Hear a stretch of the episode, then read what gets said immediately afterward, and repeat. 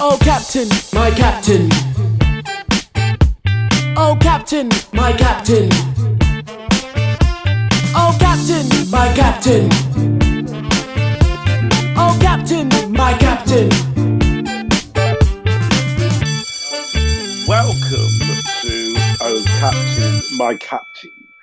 Did you put the? Did you get the um at the beginning of that? Yes, I will. I will get the um. I'll get make sure the um is Because- there. we discussed this already. I'm not well. I Oh. uh, I am an ill captain. Uh, uh, I've got a cold. I've had a cold all week.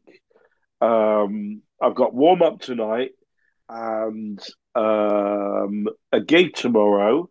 I've God. done a couple of tests a week, so I've not got the Rona.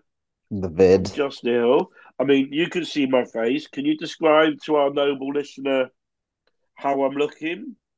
You look slightly puffier than usual. That's how Oh, thanks, mate. Is that a technical technical term? Is that a compliment? I guess. Um, if you were here earlier, noble listener, you would have been hearing uh, Ricky talk about the drugs that I'm allowed to take. Uh, you know, actual drugs, not drug drugs. Ricky Yeah. wasn't going, you know, over. I know you're feeling ill, so go and do some ketamine Or some uh, crack. or some crack. Yeah, no. Although, you know, I imagine it would make me feel better short term. Yeah, yeah. Short uh, term, short term would be incredible. Have you um have you done a gig ill? Have you ever done a gig ill? Oh yeah, yeah. I've done. I've Oh, done have you? several. Yeah, yeah. Tell me about this. Um. So and, and also make your answer quite long so I can blow my nose. yeah. So don't worry. I'll edit out all the blowing. Um. Thank you. So my uh ill gig, it was actually at Top Secret Comedy. The first time that I went there, I was doing a spot and I had come to London to visit my friend and I was so sick. Like literally before I went on stage, I had to go to the toilet because I was like, I either I'm gonna chun or um I need a moment to myself. And I was just like, you know what? I just need to go up there, do the gig, and then leave and be on a bus on my own. But it went well. Um, like I think they asked me to come back, so I guess I didn't sneeze on anyone, or I didn't. I managed not to vomit on stage. But there is a thing, isn't there? It's like um stage wellness or something, Oh, where when you go on stage, it just Doctor Theatre.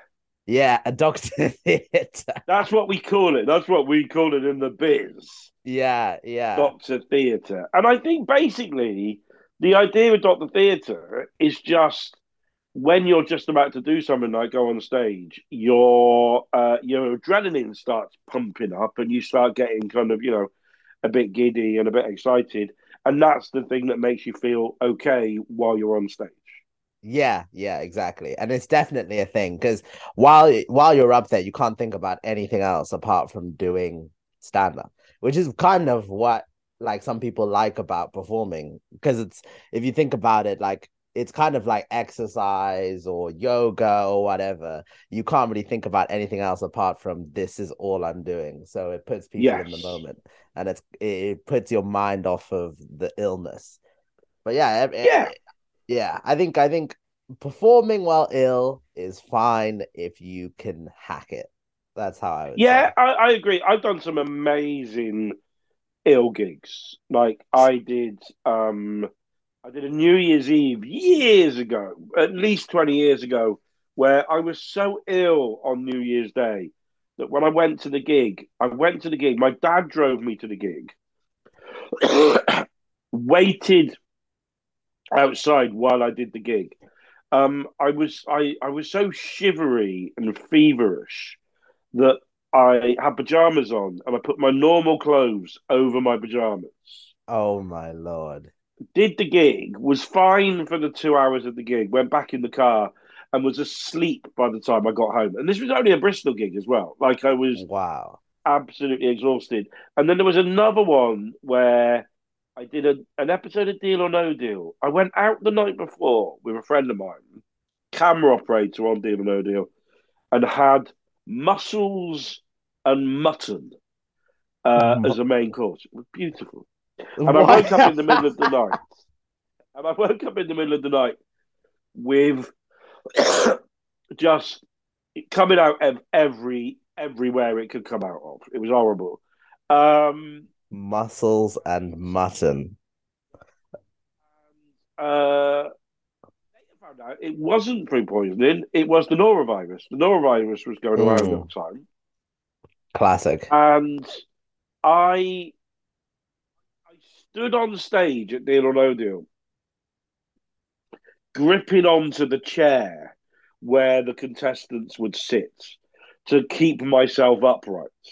I Oh my god. did the warm up for that episode. Went back. I wasn't living near the studio, but my mum and dad did live near the studio. I went back to my mum and dad's house, had a bath, had a sleep for about four hours, and then went back to the studio to do the warm up for the show in the afternoon. Jesus Uh, Christ, Mark. It was, uh, I know, absolute insane. So this week I've just got a bit of a cold. Uh, there's a cold definitely doing the rounds. Um, I think I got mine at the Leicester Comedy Festival. I was there at the weekend. Um, I apologise about this cough, but this is the perfect day for me to be ill while we're doing this episode. Because Oh, me and you, Ricky, Ricky. we are shutting the fuck up today.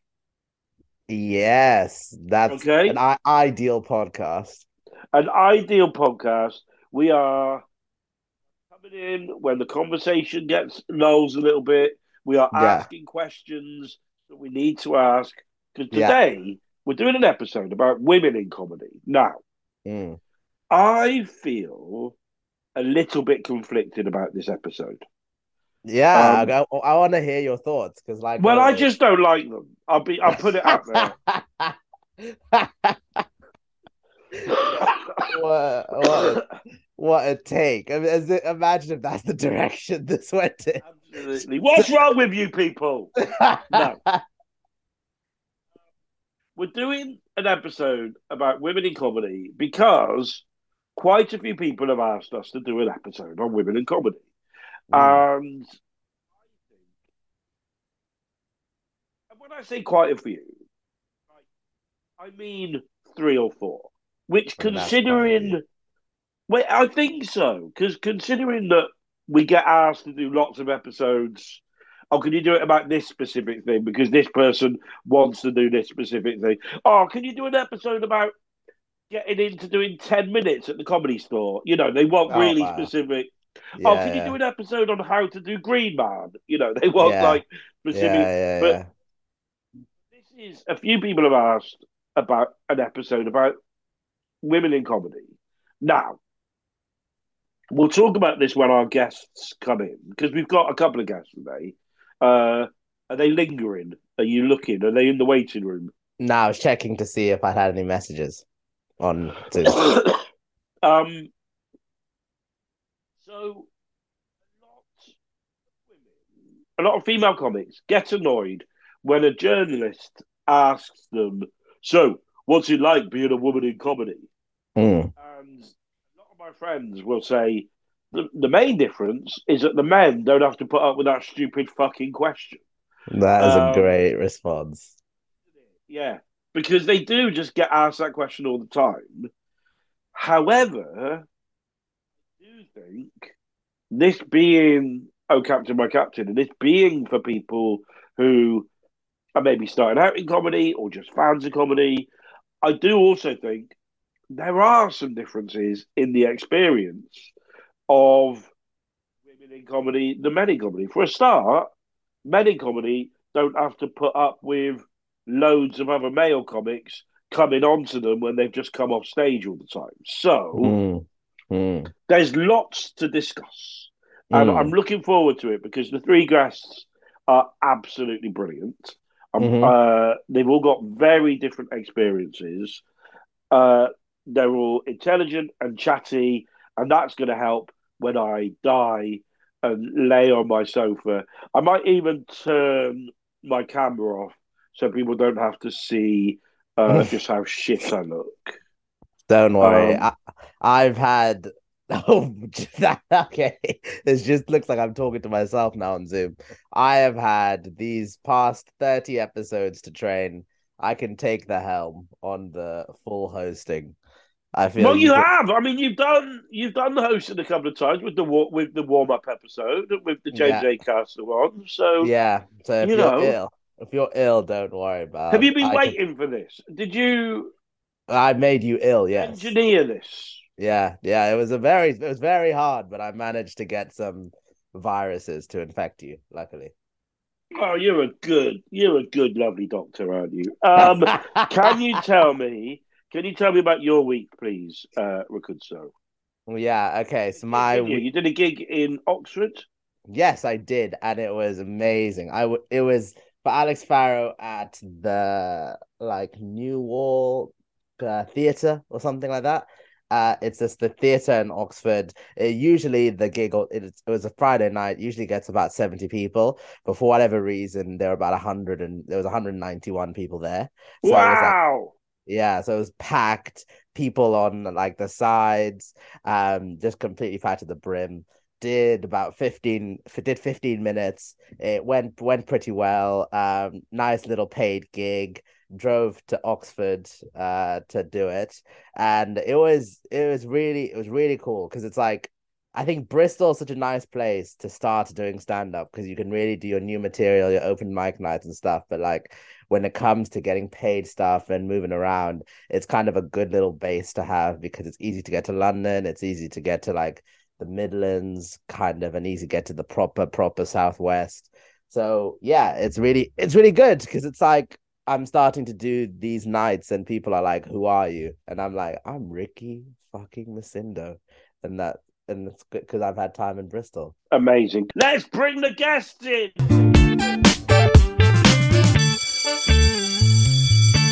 Um, okay, so we are joined now by our three amazing guests, and we are doing today uh, women in comedy. Um, so uh, you three take it away. We're out. Me and Ricky ain't talking for an hour. We're out. Uh, we're chilling out. We're not saying anything. Crack on. You're doing women in comedy. I mean, I mean- maybe we want to rephrase it. Oh yeah, no, you're yeah. Yeah, that is a fair point. We might have to we, we, we might have to look at that as a linguistic thing as well. So we are joined by Allyson June Smith. Hello, Allyson. Hi. Uh, so we're going to do this as a kind of like intro with like your brief CVs. But one of the reasons I'm really excited about having you on is that. So how long have you been gigging? 22 years now? 22 years. And what's great about that is that so often, so Ricky is 24. Oh my God. Hello. Hi. Ricky was still a fetus when I started gigging. So he was a baby when you started. Oh, that's so weird. Isn't think. it? You were I you are almost the same age as some jokes that I tell. That's great. Um, an interesting career because you've been, uh because you started gigging in Canada and then you came over here. Um, one of the reasons that we're doing this episode is that people are, have asked for this episode. People who listen to a Captain, My Captain have actually said, "Can you do a an episode of a Captain, My Captain about the experience of women in stand up, the experience of uh, of what it's like, maybe of how to make the scene better, to make experiences better. And I'm guessing, Allyson, you are fairly well trained because I'm gonna have a stab in the dark that you have seen some good experiences and some fucking dreadful experiences in those 22 years. Well, to be honest with you, the fact that some of your listeners are even like, we want to hear about a woman's experience in comedy, that shows a change in society's view in general. I mean, that blows my mind. You know, I come from a world of when I started, like literally, you would get. I mean, I used to say to MCs, okay, so this is how it is. I used to say to MCs, could you please not say my name till the very last second? Because if the audiences knew a woman uh, was coming on, they would get up and go to the washroom. They would, you know, now's my time to get another beer. I would hear audible boos. I would hear groans. Uh, one time in Liverpool, before I even said a word, some guy screamed out, Nobody cares what you have to say, love. Like it, it was such a different experience. And I mean, that's not all the time, but that definitely was there. So now when I walk on stage and people are like, Yes, a girl, it still throws me. So, joined by is my favorite guest we have ever had uh, on the podcast so far or in the future. Because Claire is the only person who has said to me as we're sorting this out, can I swear and can I smoke? And no one has asked those questions. I'm going to smoke now. and I love Sorry, everybody. such a no, it's absolutely right. I love the fact you even blew the smoke away from us like you were in a pub with us. Just in case. Claire's experience of stand up, I'm guessing Claire is almost like you've been gigging for how long? Not very long, really. Like, I mean, like it's really interesting listening to Allyson, but like I I started in 2019. Um so and obviously that was like pandemic as well. So Yeah. um a couple of years really. Um shall I go on? You do whatever you want, mate. You do whatever you want. Well, like, yeah, I guess I would, you know, like it, like obviously, like Allyson's had a lot more kind of of that experience, but I was uh, having kind of sort of done stuff in like performance poetry and theatre like 20 years ago. When I started doing the stand up, I was I was really like, this is weird. I've this is like I've never come across an art form that has uh that that has so few women and opportunities for women. Um and it was it kind of was like this is like we're like 20 years behind on art forms. And i was i was just really kind of like shocked but obviously it was a lot worse when allyson was starting out. Um and i just thought fuck this uh i'll just set up a women's night. Um and uh you know, so it's it's kind of you know, feel it sort of feels a, bit like, oh, I don't want to, you know, yeah. But what I what's happened is like, it, is this going to work? Am I going to pull it off? It was a child, it was a trial night, and I was absolutely blown away and gobsmacked by the response. It was like, wow, do you know what I mean? You know, we were absolutely rammed. When I said, "Oh, Femme de la Femme will be back," everyone just went, "Yeah!" And uh, I was like, "Oh, obviously, people are really wanting this." Yeah, we'll get on to um, and have been get on to the women only nights in a minute because because I'm fascinated by them because my my opinion of women only nights has has changed quite a lot over the years. I never used to think I was always like, oh, it's like it's like the Paralympics for comedy. But actually, in the last three or four years, I'm like, oh no, I get it. I totally understand why they are so important. Uh, and we are also joined by Dee, who uh, Dee Allen. So you are, I think, our designated Generation Z because you've already explained uh, before the podcast how you are using both your camera and uh, your phone, and all of us old people were blown away. Yes, all us old people were blown away by it. Oh, yeah, Ricky is an old person as well today. Ha ha ha. Yes, no, I, I am. I am that. Hello. I feel like I, I'm. I'm designated blank in in more ways than one. Uh, uh on this particular uh uh, uh subject, but yes. Uh, what do, what do you want us to fill the blank with? Oh, I I was gonna, just gonna say trans, transgender. Um, you know, obviously, like, I well, let's dive in. Uh, I think, you know, like it's it's it's strange. Obviously, not being a woman my whole life, um, you know, not starting comedy as a woman, so to then go from you know being kind of male, you know, male presenting to female presenting, uh, and seeing that change both in myself in the way that I kind of carry myself on stage and also in audiences uh, has been quite weird. uh, and I don't think I was necessarily expecting it. I mean, it's quite affirming, you know, that, that it has changed how I think audiences kind of look at me and, and deal with me. Um, you know, they're certainly seeing me as something else. But uh, yeah, I think, you know, as as uh, as Claire was saying, I feel like we're not we're not there yet. Um, Dee, I have a question, and it's something that we brought up in the preamble, and I think um, Allyson and Claire would have maybe had this question as well. That friends of mine, and I will name them, Suzi Ruffell and Angela Barnes, always say the line that when a interviewer, when a journalist says to them, "So, what's it like being a woman in comedy?" They hate that question, and they say, "Well, I'll tell you what." The men don't get asked that fucking question all the fucking time in, in articles as well. Have you had that question about being a trans person in, in comedy yet? Yeah, I have. Uh, quite a lot of green room conversations seem to steer themselves to that, particularly with sort of like in more established clubs with more established acts. They seem, I think, they're just more kind of confident, uh, confident enough to ask those kind of questions.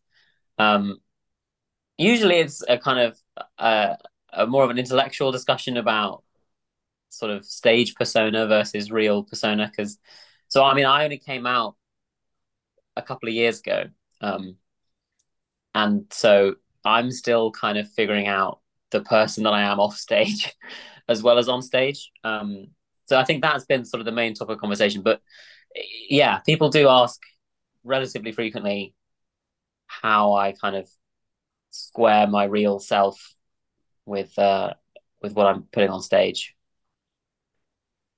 And what about just the experience of being a woman on stage? Like, have you have you found the experience similar to to some of the things that Allyson has said, or similar to some of the things that Claire has said already? Well, I think in it's interesting. So I haven't had any, you know, Liverpool twenty years ago experiences where people have just started booing immediately. That hasn't happened, which is good. Uh, I think it it so far, I think the only kind of pattern that I've been able to draw is that audiences in places like London and Brighton, like you can just go on stage and say, I am a trans woman, and people will cheer.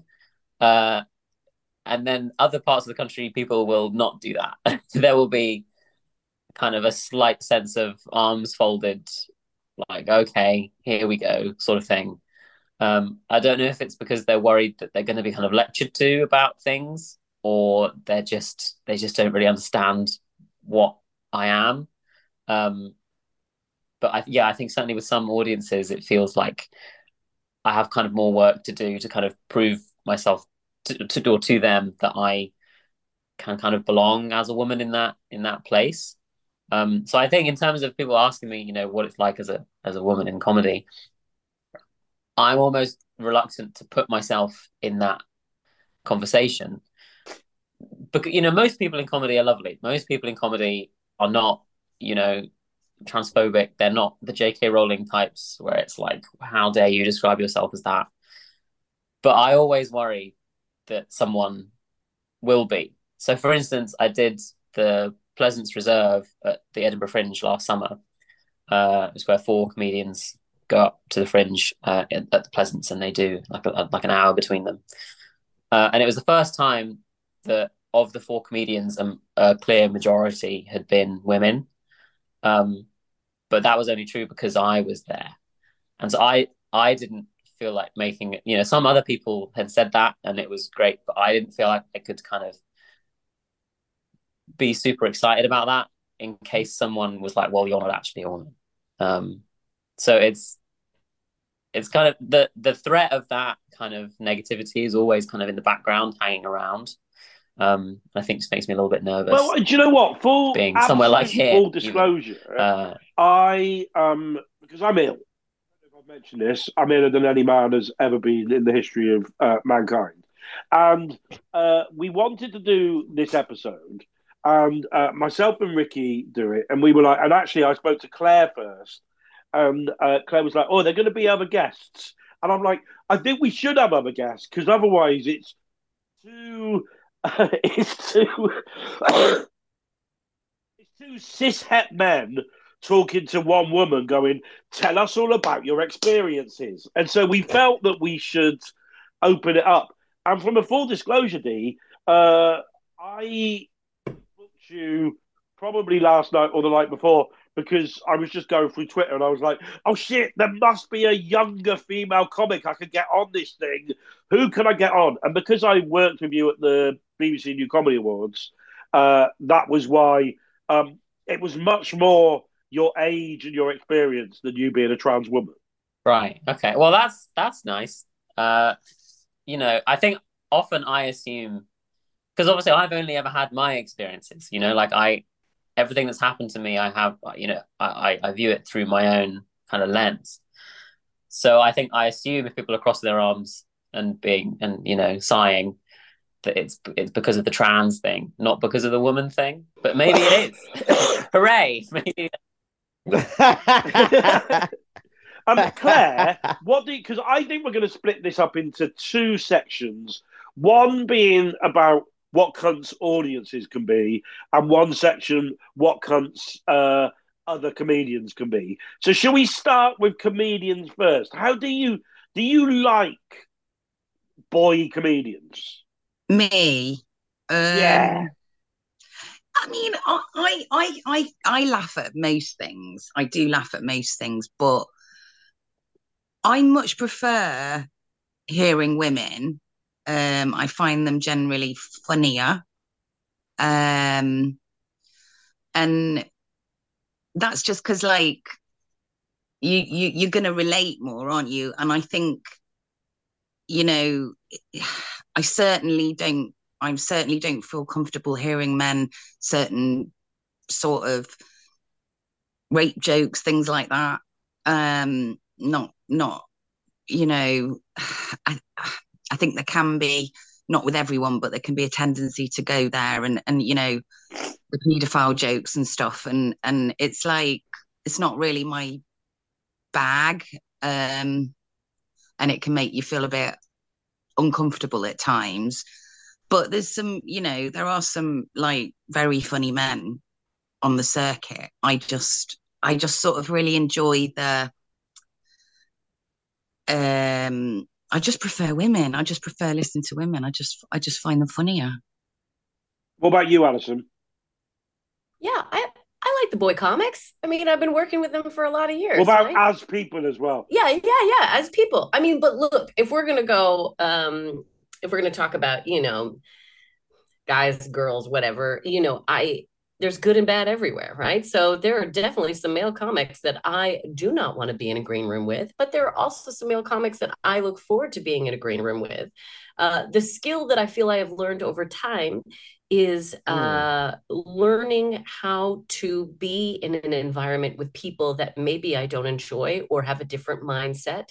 And, you know, again, I come from a very different world in Canada where it's a lot of road gigs, and Canada is a very big country. Mm. So often you are driving um, in a car with the with the other comic that you're booked with, which is most times a dude.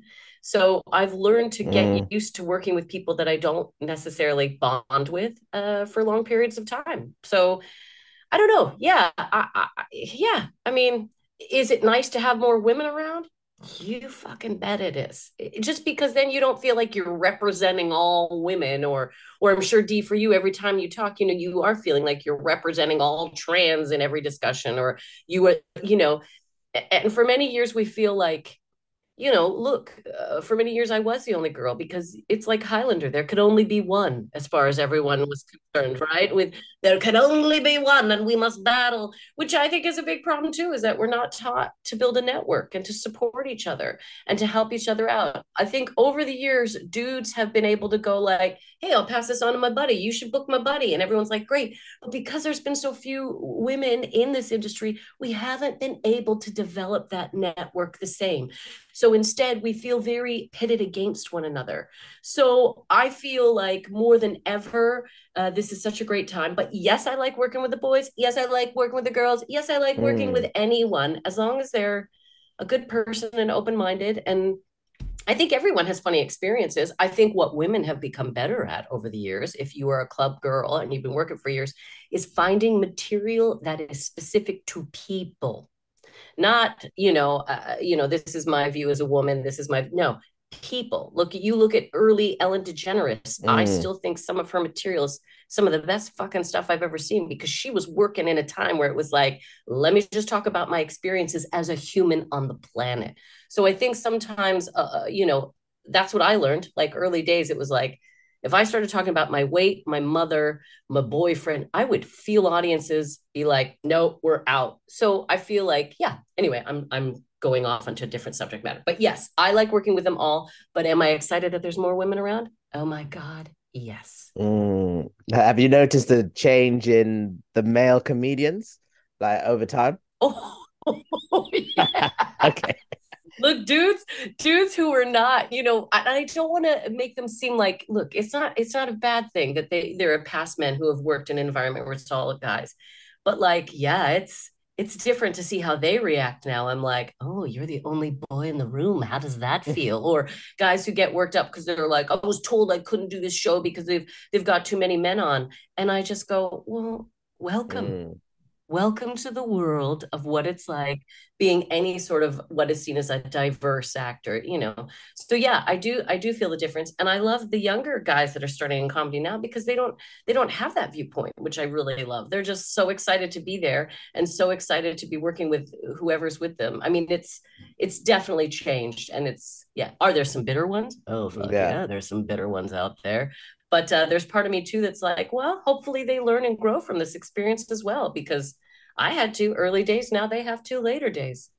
Wow. Hey, have you had the experience of um, a male mc going well this next act is a woman so you know let's hope she's good or not or has that kind of style of mcing sort of gone out a little bit? Yeah i haven't. I think people have I've never been introduced like that, which is nice. Uh, you know that's a thing, right? Do you know? Allyson laughed when I said it. Do you know of that kind of that stereotype? Yeah, I do. I do. I think. I mean, I I don't think I've ever seen that happen in person. I know that that is a thing, but I think just the time that I've been doing stand up, I I think that's rare as hen's teeth, as my grand would say. Uh, I hope. Uh, I don't know. Maybe it's just because I do so many nice London gigs where I live. Uh, I'm not sure. Um, I, I think some some MCs in particular. I think because MCs tend to be older, whiter, and more male than the, than your average comic. I think from MCs are the people that I've had the kind of straight. yeah, yeah, that was me. That was me older. waving. By the way, I should have. I should have realised that this is an audio form. Yes, I am the oldest, the whitest, and the malest of them all. It wasn't wasn't a personal yeah. attack, I promise.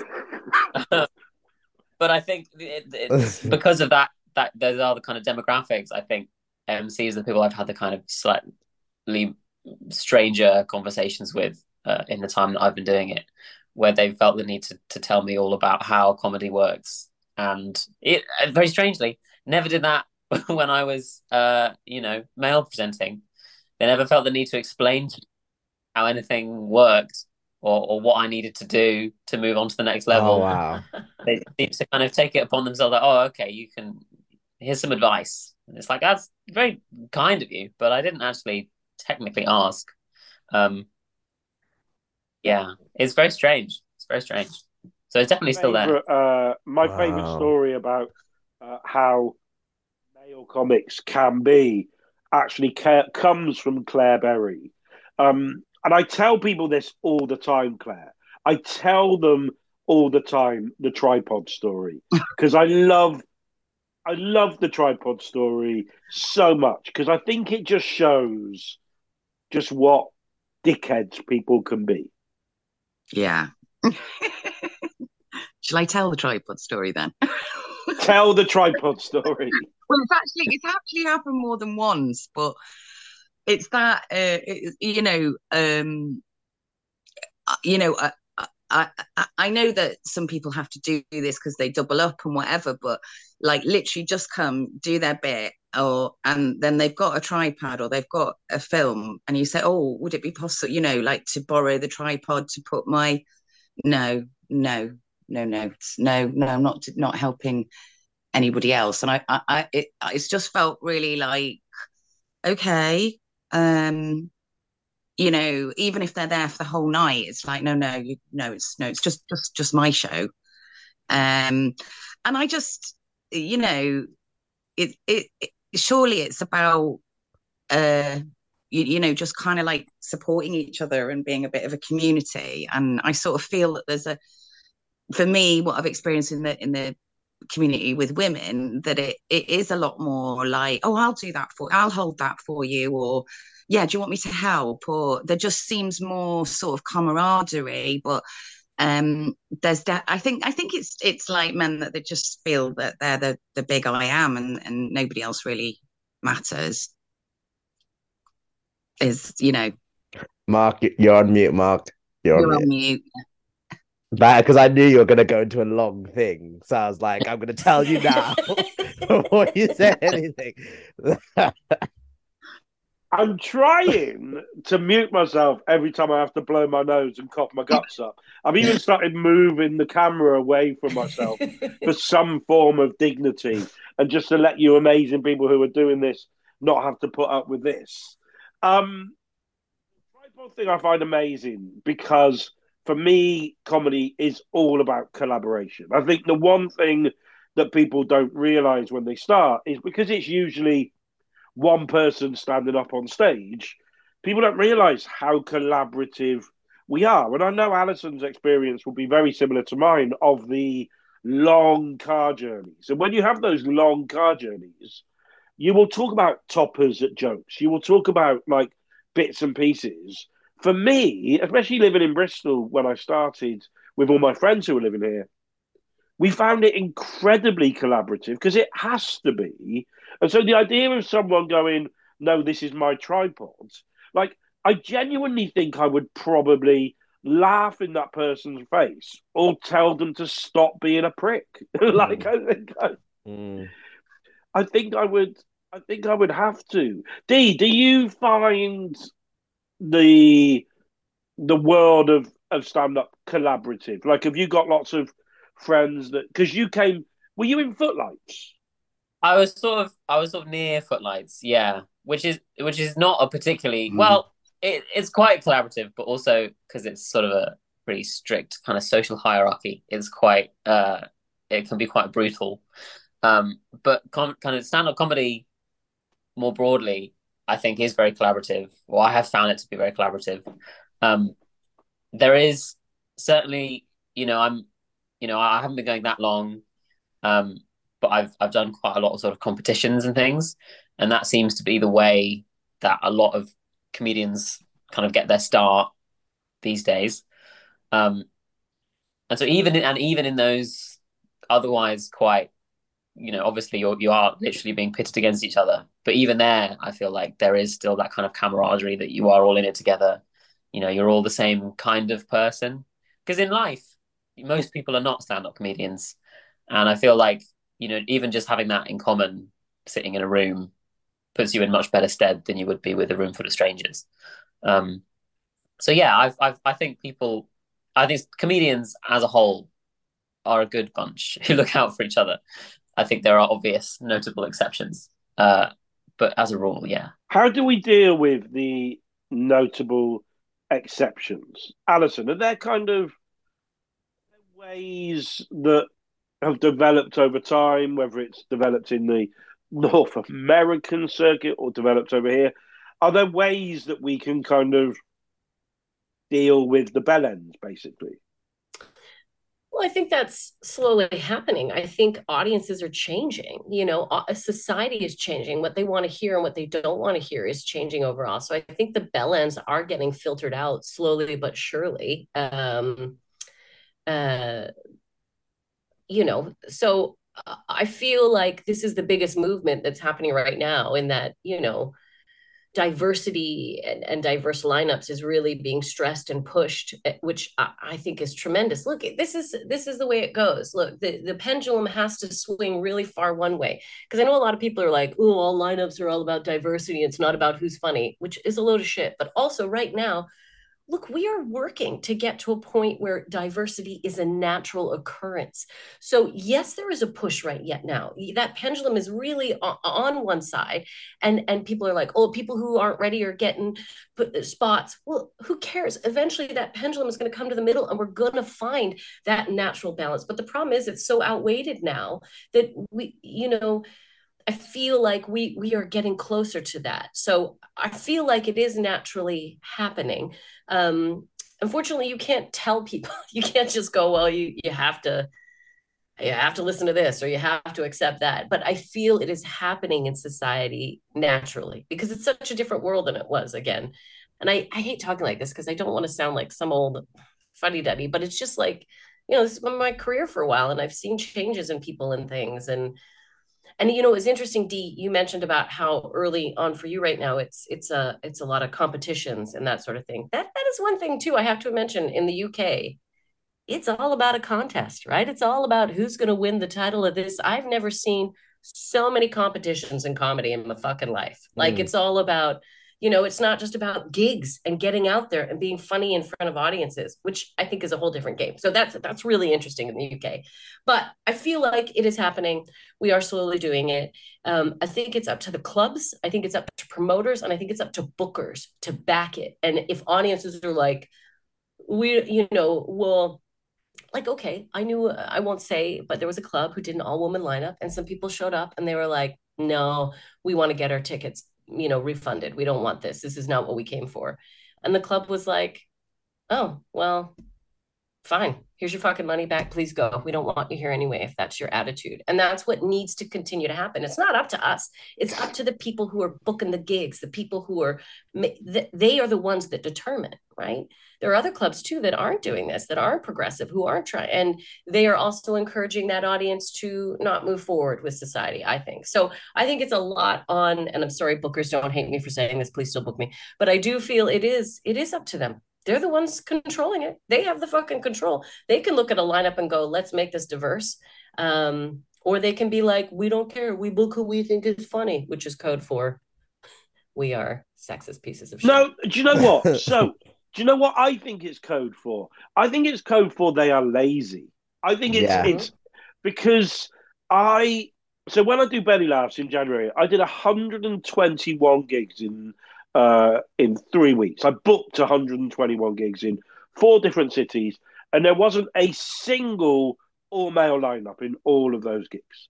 And for me, booking a all male lineup is easy, right? Booking a diverse lineup is difficult. But it's only more difficult than booking an all male lineup. So what time is it now? So we're recording this on Friday, 3rd of March, 20 to 12. Someone said to me, I want to do a comedy night in Bristol tonight. Can you book a lineup for me? I'd be able to book an all male lineup probably before midday. You know, I'd be able to do it absolutely like that. I'd be able to get an MC, six acts, all white men. An all white male lineup is the easiest thing in the world. And booking a diverse bill just takes a little bit more effort. You know, it really does just a little bit more effort.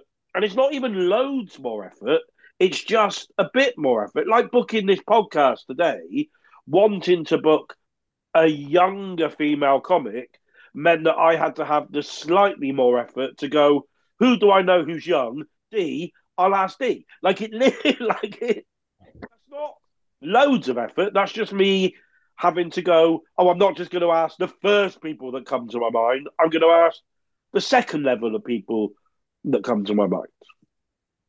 And to me, it's as straightforward as that. Yeah. Yeah, that is interesting. Sorry, yes, you go ahead, I was just going to butt in there. Um, I was just going to say, I think that it's very much it can be it can turn into kind of a mates thing do you know what i mean you just book your mates and then if most of the bookers are like young men, they're gonna go, oh yeah, like they it's kind of being a bit like blind. Do you know what I mean? It's just like just seeing those like, oh yeah, my mate that does this, my mate that does that. And um and I agree that that that there is like a a laziness, but also like what I don't understand sometimes is like, you know, women hold 50% of the sky, as they say. Do you know what I mean? It's like, it's like I don't, I, it's like I think, do you just think about your mates and what you think is funny, or do you actually think about what audience you want to attract? And I think that that can be forgotten. It's like, you know, when you when you book him, you think, you know, for me, I'm thinking like, okay, I want a younger, older, um, person of color, you know, like you know, I want to get a real mixed bag because I want to cater for a mixed audience. And I want to make that lineup really interesting. And you've got really different perspectives and stuff. So I just find it, it's like, it's like, it's not only laziness in terms of uh, trying to find women, it's almost laziness about what, what you, what, what's, you're not, not really thinking about your audience. That's my thoughts on it. Mm, mm, yeah, because it's like I guess people don't really the way that I've tried from at least uh, a race perspective, kind of to communicate the diversity thing to people who promote gigs or whatever. It's kind of been like it's in your best interest to have women, people of different races, or whatever, because it's if you're a some if you're someone let's say uh, let's imagine i'm a white man. I imagine that all the time actually. Yeah that's how i got this podcast yeah. Um, mark's like he's black? What? Yeah okay. Rick. I mean your, your name is rick. Yeah because you thought ricky was a white boy and you're like yeah oh captain my captain.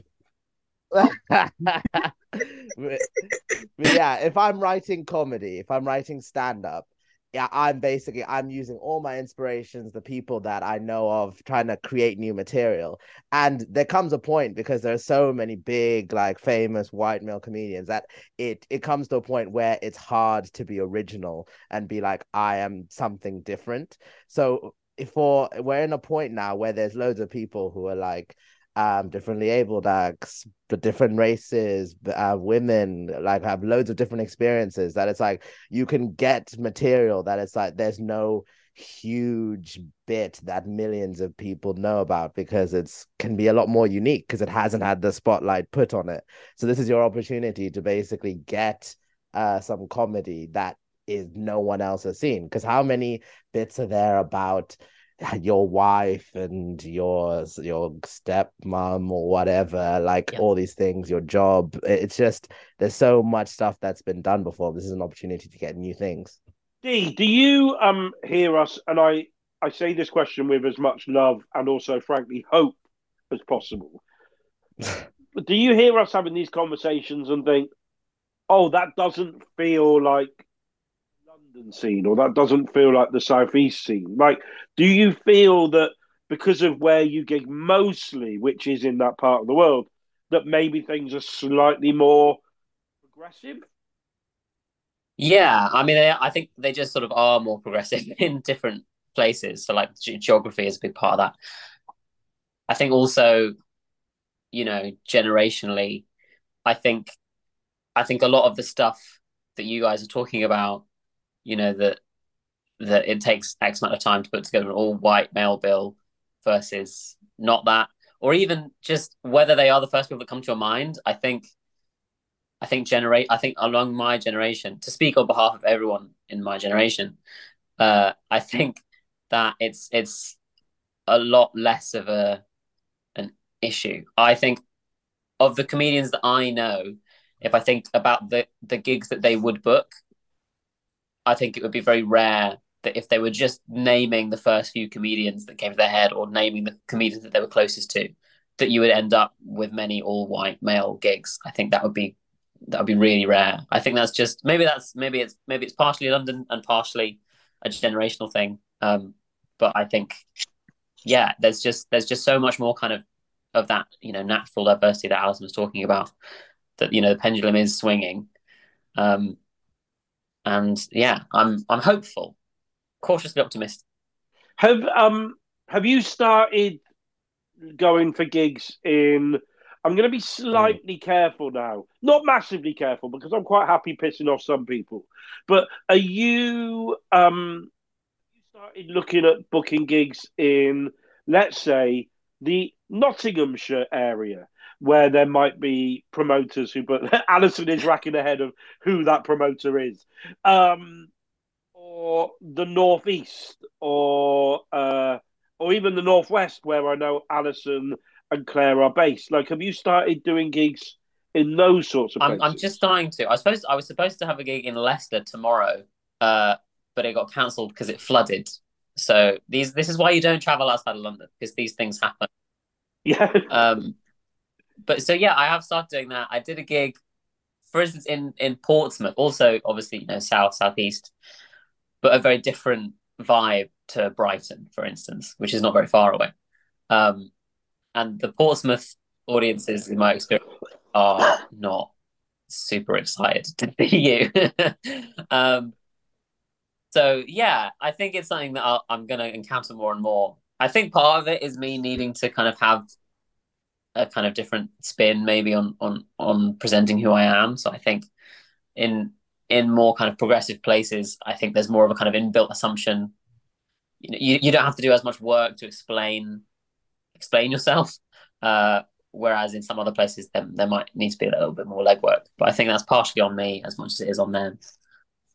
But I think there are two different there are two different arguments here. There are or two different discussions. The one is how you deal with those audiences, and um, I don't know if Ricky has had this example as a black man going down to Somerset, Devon, Dorset, or whatever. Ricky is rolling his eyes at that. That you do have to kind of maybe work a little bit harder to Mm. get those he's on side, but not even massively hard. Do you know what I mean? A bit harder to do an extra line to get that joke in, to do an extra bit. The other side is promoters. You know, the other side is, and what I said about the Northwest and Claire Mm. did a nod, it's like promoters can have that uh, reluctance sometimes to to book a nice diverse bill. And I know Claire, that was one of the things that led you to wanting to do Femme de la Femme, wasn't it? Because you were like, I'm often the only woman. You were doing open spots, and you were often the only woman on these bills, and it was just annoying you, right? Well, I think, uh, yeah, and like what, uh, you know, I think the thing I found really annoying was I'd get really angry when you're sort of scrolling through, you know, what gigs are on, and it's just one after the other, one after the other, all white men, all white men, one after the other, and I'm just kind of like, is that is that, you know, this is this, I, I, you know, I'm sure, you know, obviously there's an audience for that, but I, I just it was just blowing my head off. Do you know what I mean? It's like how, how is that even like interesting? Do you know what I mean? Over and over and over again. Yeah, Um, and I know Dee talks about Dee talks about being in London, but and I know that people think of Bristol as this kind of this sort of woke snowflake, you know, utopia that we live in, because Bristol is essentially now a suburb of, uh, of London, and Brighton is quite similar. But you know what? Newcastle, Cardiff, Manchester, Liverpool, they're all cities that are diverse cities full of. There's women in Manchester and Liverpool. I've seen them. There's women in Glasgow and Edinburgh. There are, and this will come as a surprise to some people, there are black people in Wales. It's amazing. There are black and Asian people in in Wales, and yet for some reason, people are like, well, well, they're not going to do the gigs. Allyson, you were making, you were gesticulating wildly then. Yeah, just because I always I always feel too, you know, because look, I I moved to Manchester. I've been in Manchester. I lived in London for a couple years. I went back to Manchester because I wanted to own property.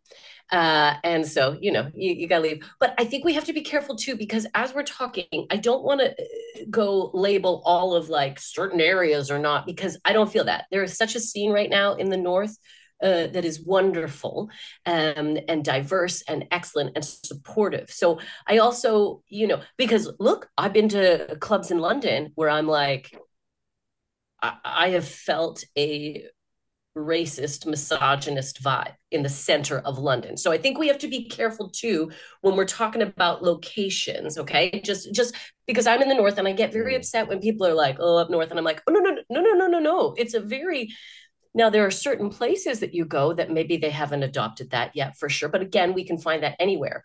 Um, but I, I, think we also have to keep in mind look, when I started, when I came to this country nine, ten years ago, the only all female lineups were from a place called Laughing Cows, which started in Manchester. And it was run by Maureen Younger and Hazel O'Keefe. And they, uh, it was the only place. Look, when I came here, I had had 10 years experience in Canada and very few clubs were willing to even give me a 10 minute spot because they were like, mm, girl. So for a lot of years, those were the places I worked and they came from the North. So I also like to like really make sure we we remember that women in comedy festival the only all female festival i believe in the uk i might be wrong Manchester. So the, there is a real vibe and a real push, and I think it's important, um, you know, that that uh, we we have to push. Look, it's also on us. We have to push the clubs. We have to make promoters book us. You know, it's important to see. You know, Dee. I want you up in the north. I want you all over the country. I want to be all over the fucking country, right? I I don't want to be limited. So I think we have to also put it on us to go. No, no, no. I'm gonna go there I'm gonna go there and I'm gonna play that club and I'm gonna put myself in that environment because we owe that to the audiences as well. We have to teach the audiences and the promoters don't be this gatekeeper. I'll you know, I'll show you it can work out. So I think it's on all of us as well. Just to say that, just to be a little Yeah, yeah no, I, yeah. I totally agree with you. I'm really glad because my next question was gonna be what can what can male comics do, what can allies do? Um, but as you said, Do you know what, Neil? Can, no, can no, I no, jump no, in? No, I'm no, sorry, no, Mark. No, no, no, no, no. You just okay, said it's okay. all on. You just said it's all on you. So I'm backing out. I'm out. So, uh, uh, Ricky, did Allyson just say it's all on them? Yeah, I mean that's a load off my yeah. back. Oh yeah, exactly, mate. Yeah, we are. we are out, buds. Yeah.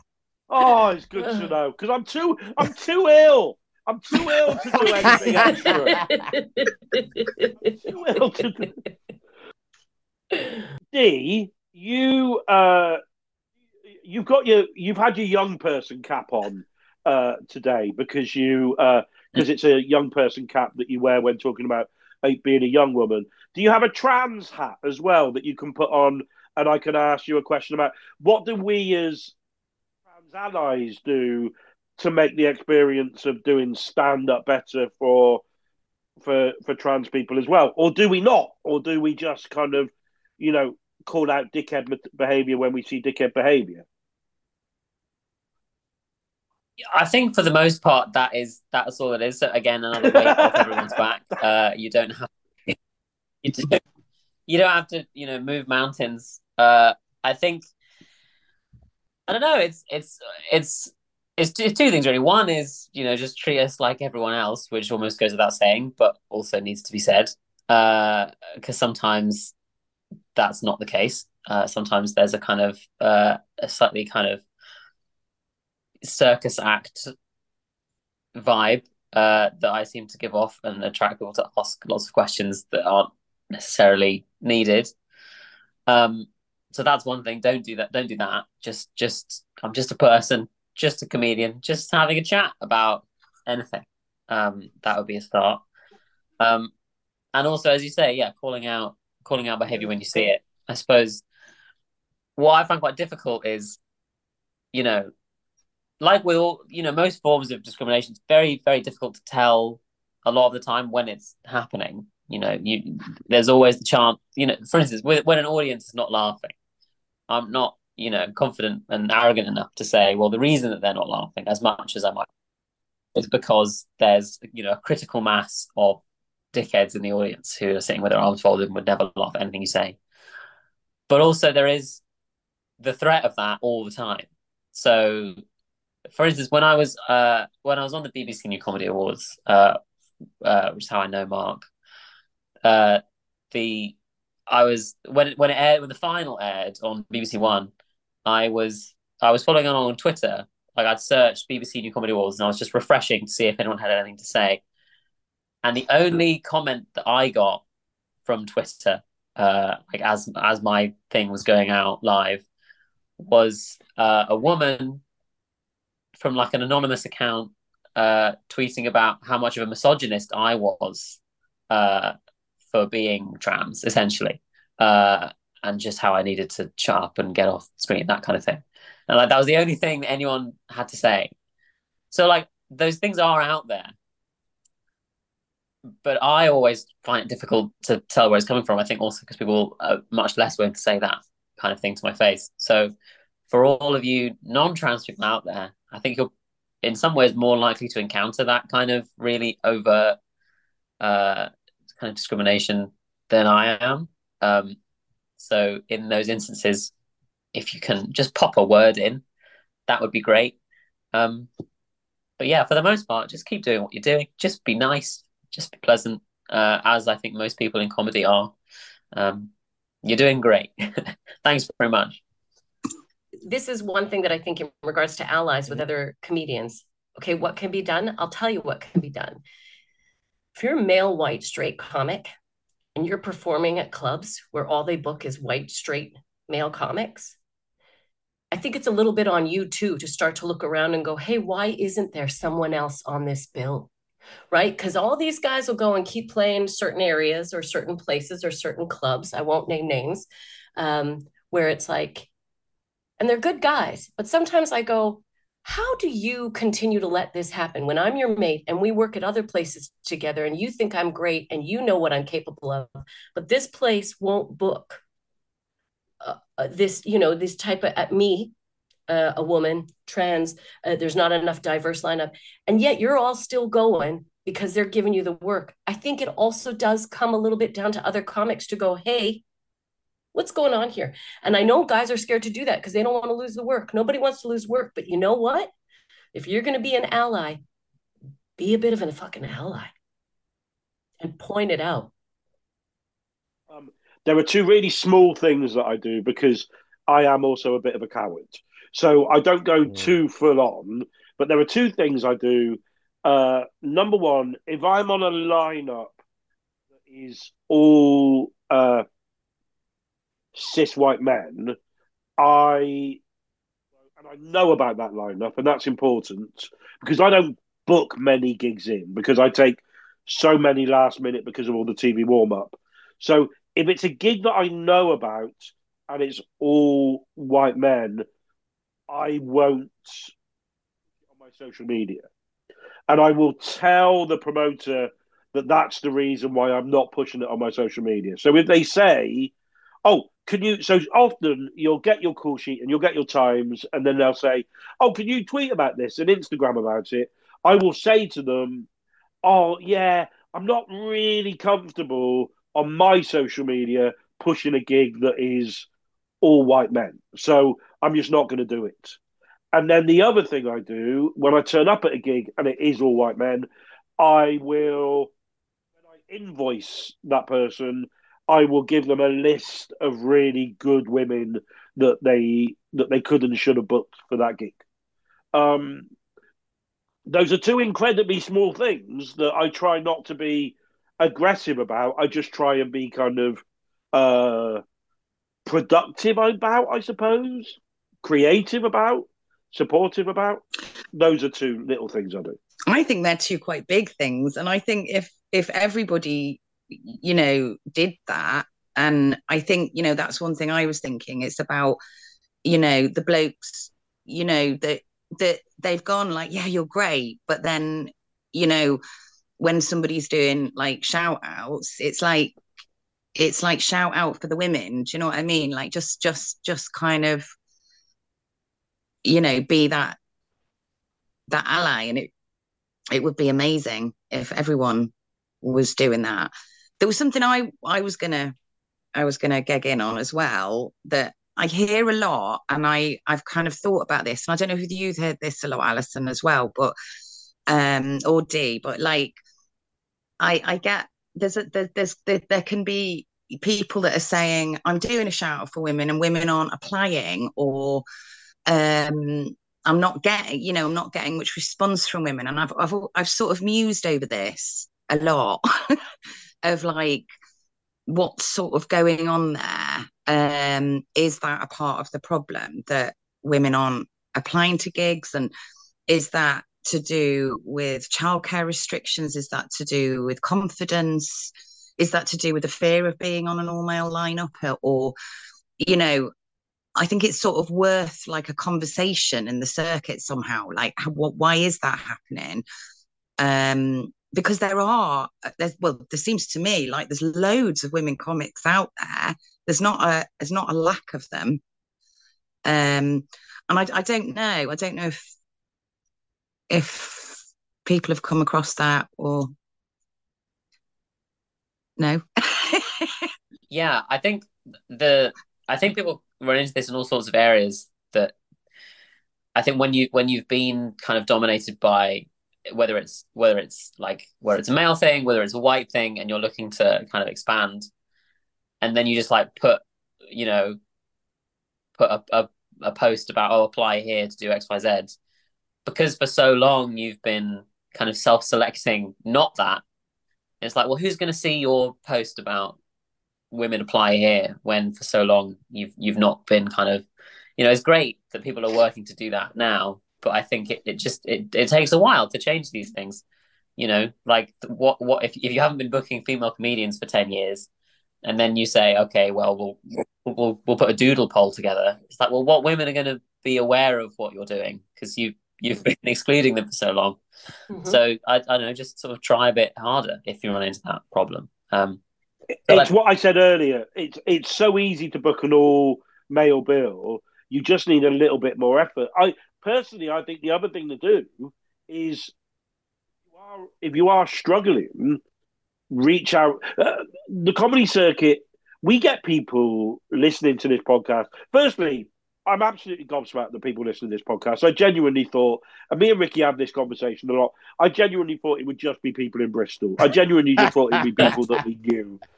And we had a technical problem last week with the podcast, oh and we God. had people messaging us uh complain did we ricky we had literally people we didn't know yeah going yeah I... oh there's a problem with the podcast and i couldn't believe people actually listened to it i got a message in polish asking me and I was like, and I was like, first of all, you listen to the podcast, so surely you speak English. But okay, I'll do my best. Google Translate. But yeah, it has a weirdly wide reach. So, but people do listen, and I would, and people listen uh, who aren't stand-ups as well. And I think people who aren't stand-ups probably don't realise how many gigs are booked just on Facebook. Mm. Like I mm. am blown away because I don't keep Facebook installed on my phone. I just put it back up if I'm doing Benny Laugh stuff or if I'm doing BBC New Comedy Award stuff. And then when I relaunch it and I get like just lists and lists and lists of this gig on Facebook, that gig on Facebook. And I'm like, well, that's your problem. You're using Facebook. Exactly what Dee is saying. You're using the same way, the same group, the same system that you've always had, why don't you just text someone and go, "Oh, mm. you know anyone who's a woman in your area who could do this gig?" And I'll be like, "Yeah, I know loads." You know, it. I think it really can, and that happens to me all the time. By the way, that happens uh, with agents like off the curb. If someone breaks down on a Friday afternoon and they need someone for Newport or Cardiff, they'll message me and go, "Help! I need to get an act in tonight. And I will always make sure when I give them three or four, I will always make sure that two of those are women. You know, it just kind of just seemed. I'm not like good. I wouldn't recommend anyone shit. I just recommend good people. Yeah. Yeah. I hope this. Well, you did Go that on. with. I was gonna say you did that with warm up work. Like, if Oh, I can yeah. take a minute, look, Mark. Mark was one that got me TV warm up work, and I can't even tell you the amount of people who are like, "A woman doing TV warm up? Huh, we've never had that before." And I was like, "Wow!" And you know, Mark worked really hard at like getting quite a few of us some opportunities to do TV warm up, and it, you know, that was that was interesting. It was it was mind blowing to see like television producers being like, "Look at Yeah. this! Well, this is incredible. This is incredible." You're like, "Wow." Um, so that is interesting because you always have made an effort to like put some different people in the mix, put some di- because that's that's what needs to be done. And so yeah, I appreciate that you do that. I appreciate that you make that. You know, you say it's a tiny bit of an effort, but like Claire said, it, it's a big effort because if the dudes hear from the dudes, Yeah, maybe, maybe. Um, we're going to finish soon, but I want to finish on something positive, which is about the all-female gigs. And yes, I did describe that I used to think of them as the Paralympics for comedy, and I used to think that they were just like, oh, just look at these safe spaces, and and people aren't going to get better, and blah blah blah. But actually, I think people should do every single type of gig. But I also think that those gigs where are women-only gigs are amazing. Dee, do you do many of them? I've done some, yeah. I think it's I think what's interesting about them is they they attract they just attract a different audience. I mean, almost goes without saying, but it it's not it's not that that audience is not a comedy audience or you know not an audience that you know understands what they're hearing because it's the first gig they've ever been to. It's just you know a lot more women than an average gig, but people who like women doing comedy and it's the same, I think, with LGBT gigs, particularly in like Pride Month. That happens a lot. You know, when you when you have a gig with a kind of purpose like that, you self-select an audience that is, in my experience, way better than the average audience. Just more excited to be there, more kind of, um, more kind of with it. Um, yeah, no, I think I think they're great. I think they're great for everyone involved. It's just a good time. Tell me about yours because we had these conversations uh, sort of at the end of lockdown and stuff when you were when you were gigging or coming or wanting to gig a bit more. And we had Claire Berry, by the way. If anyone uh, wants to get involved with someone who sends the longest voice notes in the world on WhatsApp, Claire, if you ever got a long car journey, get into a get into a voice note conversation with Claire Berry. They're absolutely brilliant. Um, but you you basically just had enough, right? I just wanted, I just setting want, up the gig. I just really wanted like to see, like, just to give that platform. Do you know what I mean? And it, it just felt, it just was feeling unfair, and I just wanted to see if that would work. And and and you know, yeah, like Dee was saying, it, it you know, it was a very mm, female heavy audience that we get, and um they're so excitable. They're just so excitable.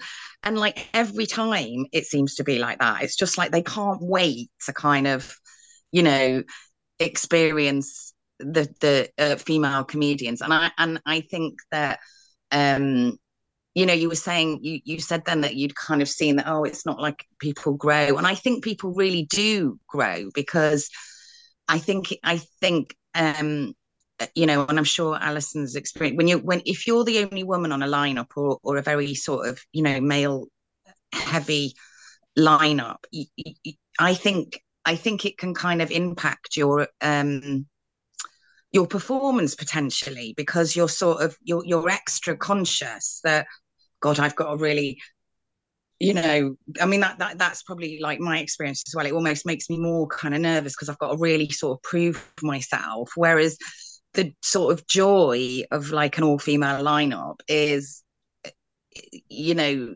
performers are just kind of like fuck it. I can just really go and i can really play and i can really explore. And when you've got such a kind of excitable audience they're just kind of like they're just so up for it. Um and uh i i just i just i, I mean i absolutely love doing it and i've grown a lot sort of emceeing it. But you're doing it like you're doing it in the everyman in Liverpool, and you're selling out like Like- yeah all the time, right? Yeah. Like this is this is a hit.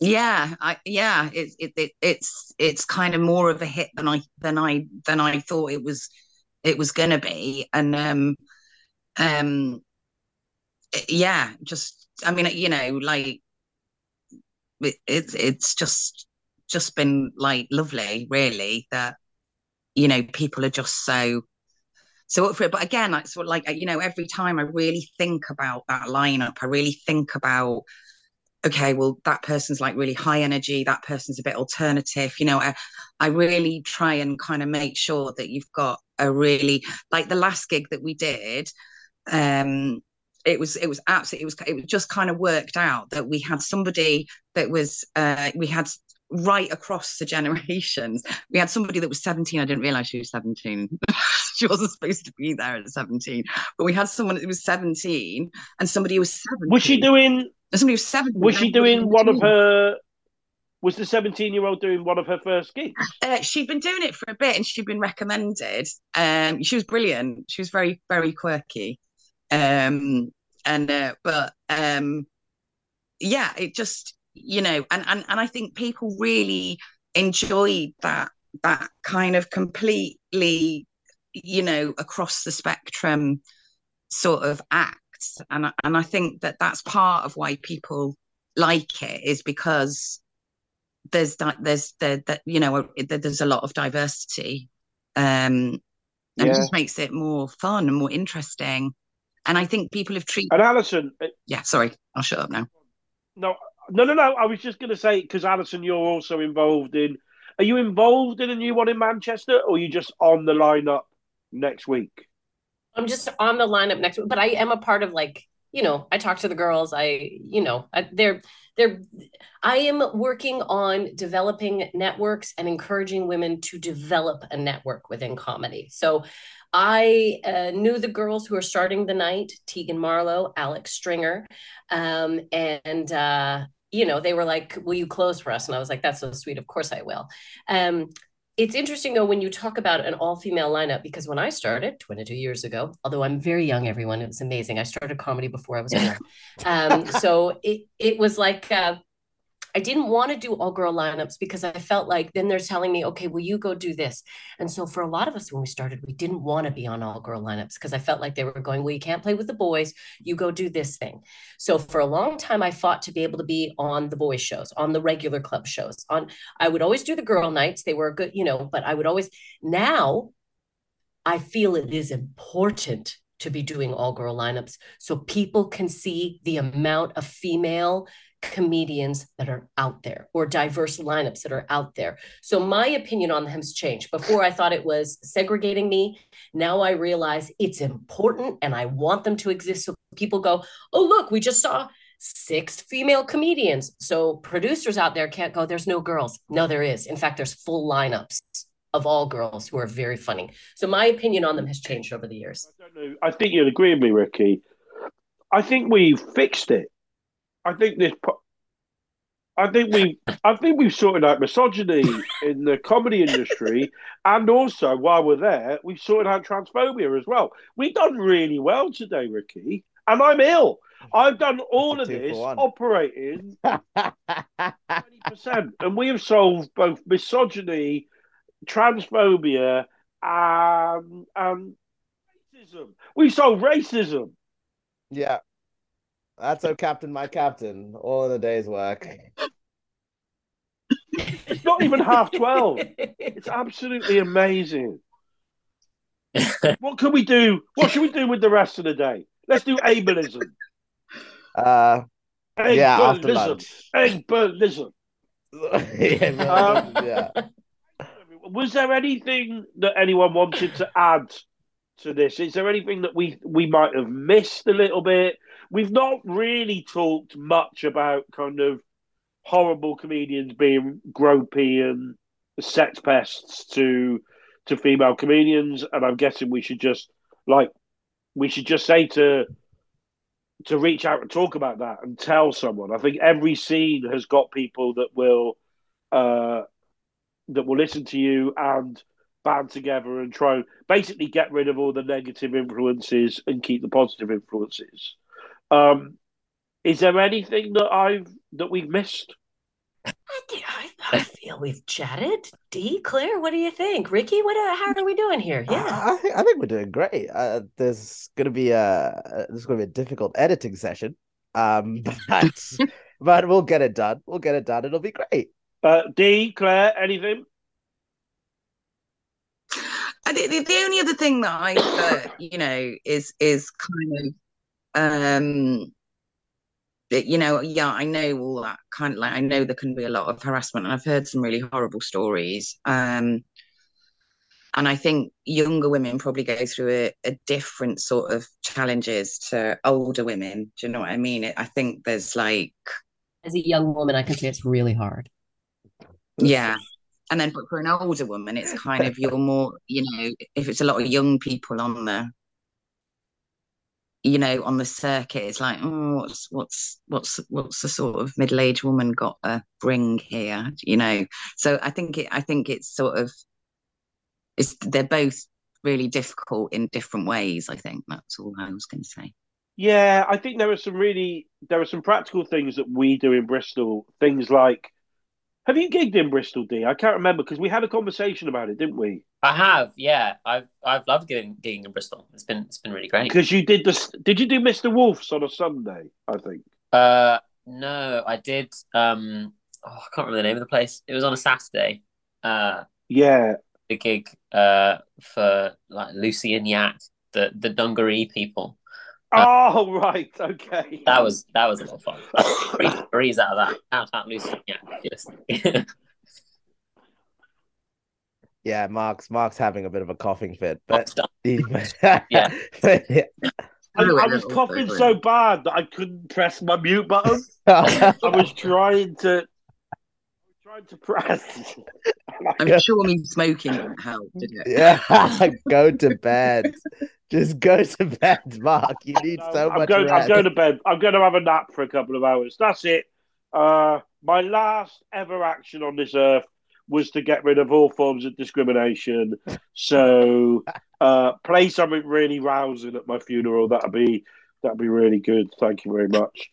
Um, uh, Claire and Allyson, thank you. Thank you so much for this. I'm, I know that we should be able to just say, let's talk about being comics. And it's a shame sometimes that we have to talk about, let's talk about women in comedy. But I do know that there will be people who are listening to this podcast who have found this incredibly useful. I also, you can do this. If you are listening to this and this has made you angry, then please reach out and tell me that we're talking shit and diverse bills are more difficult. Because, like, if you want to do it as a podcast, we'll do it as a podcast.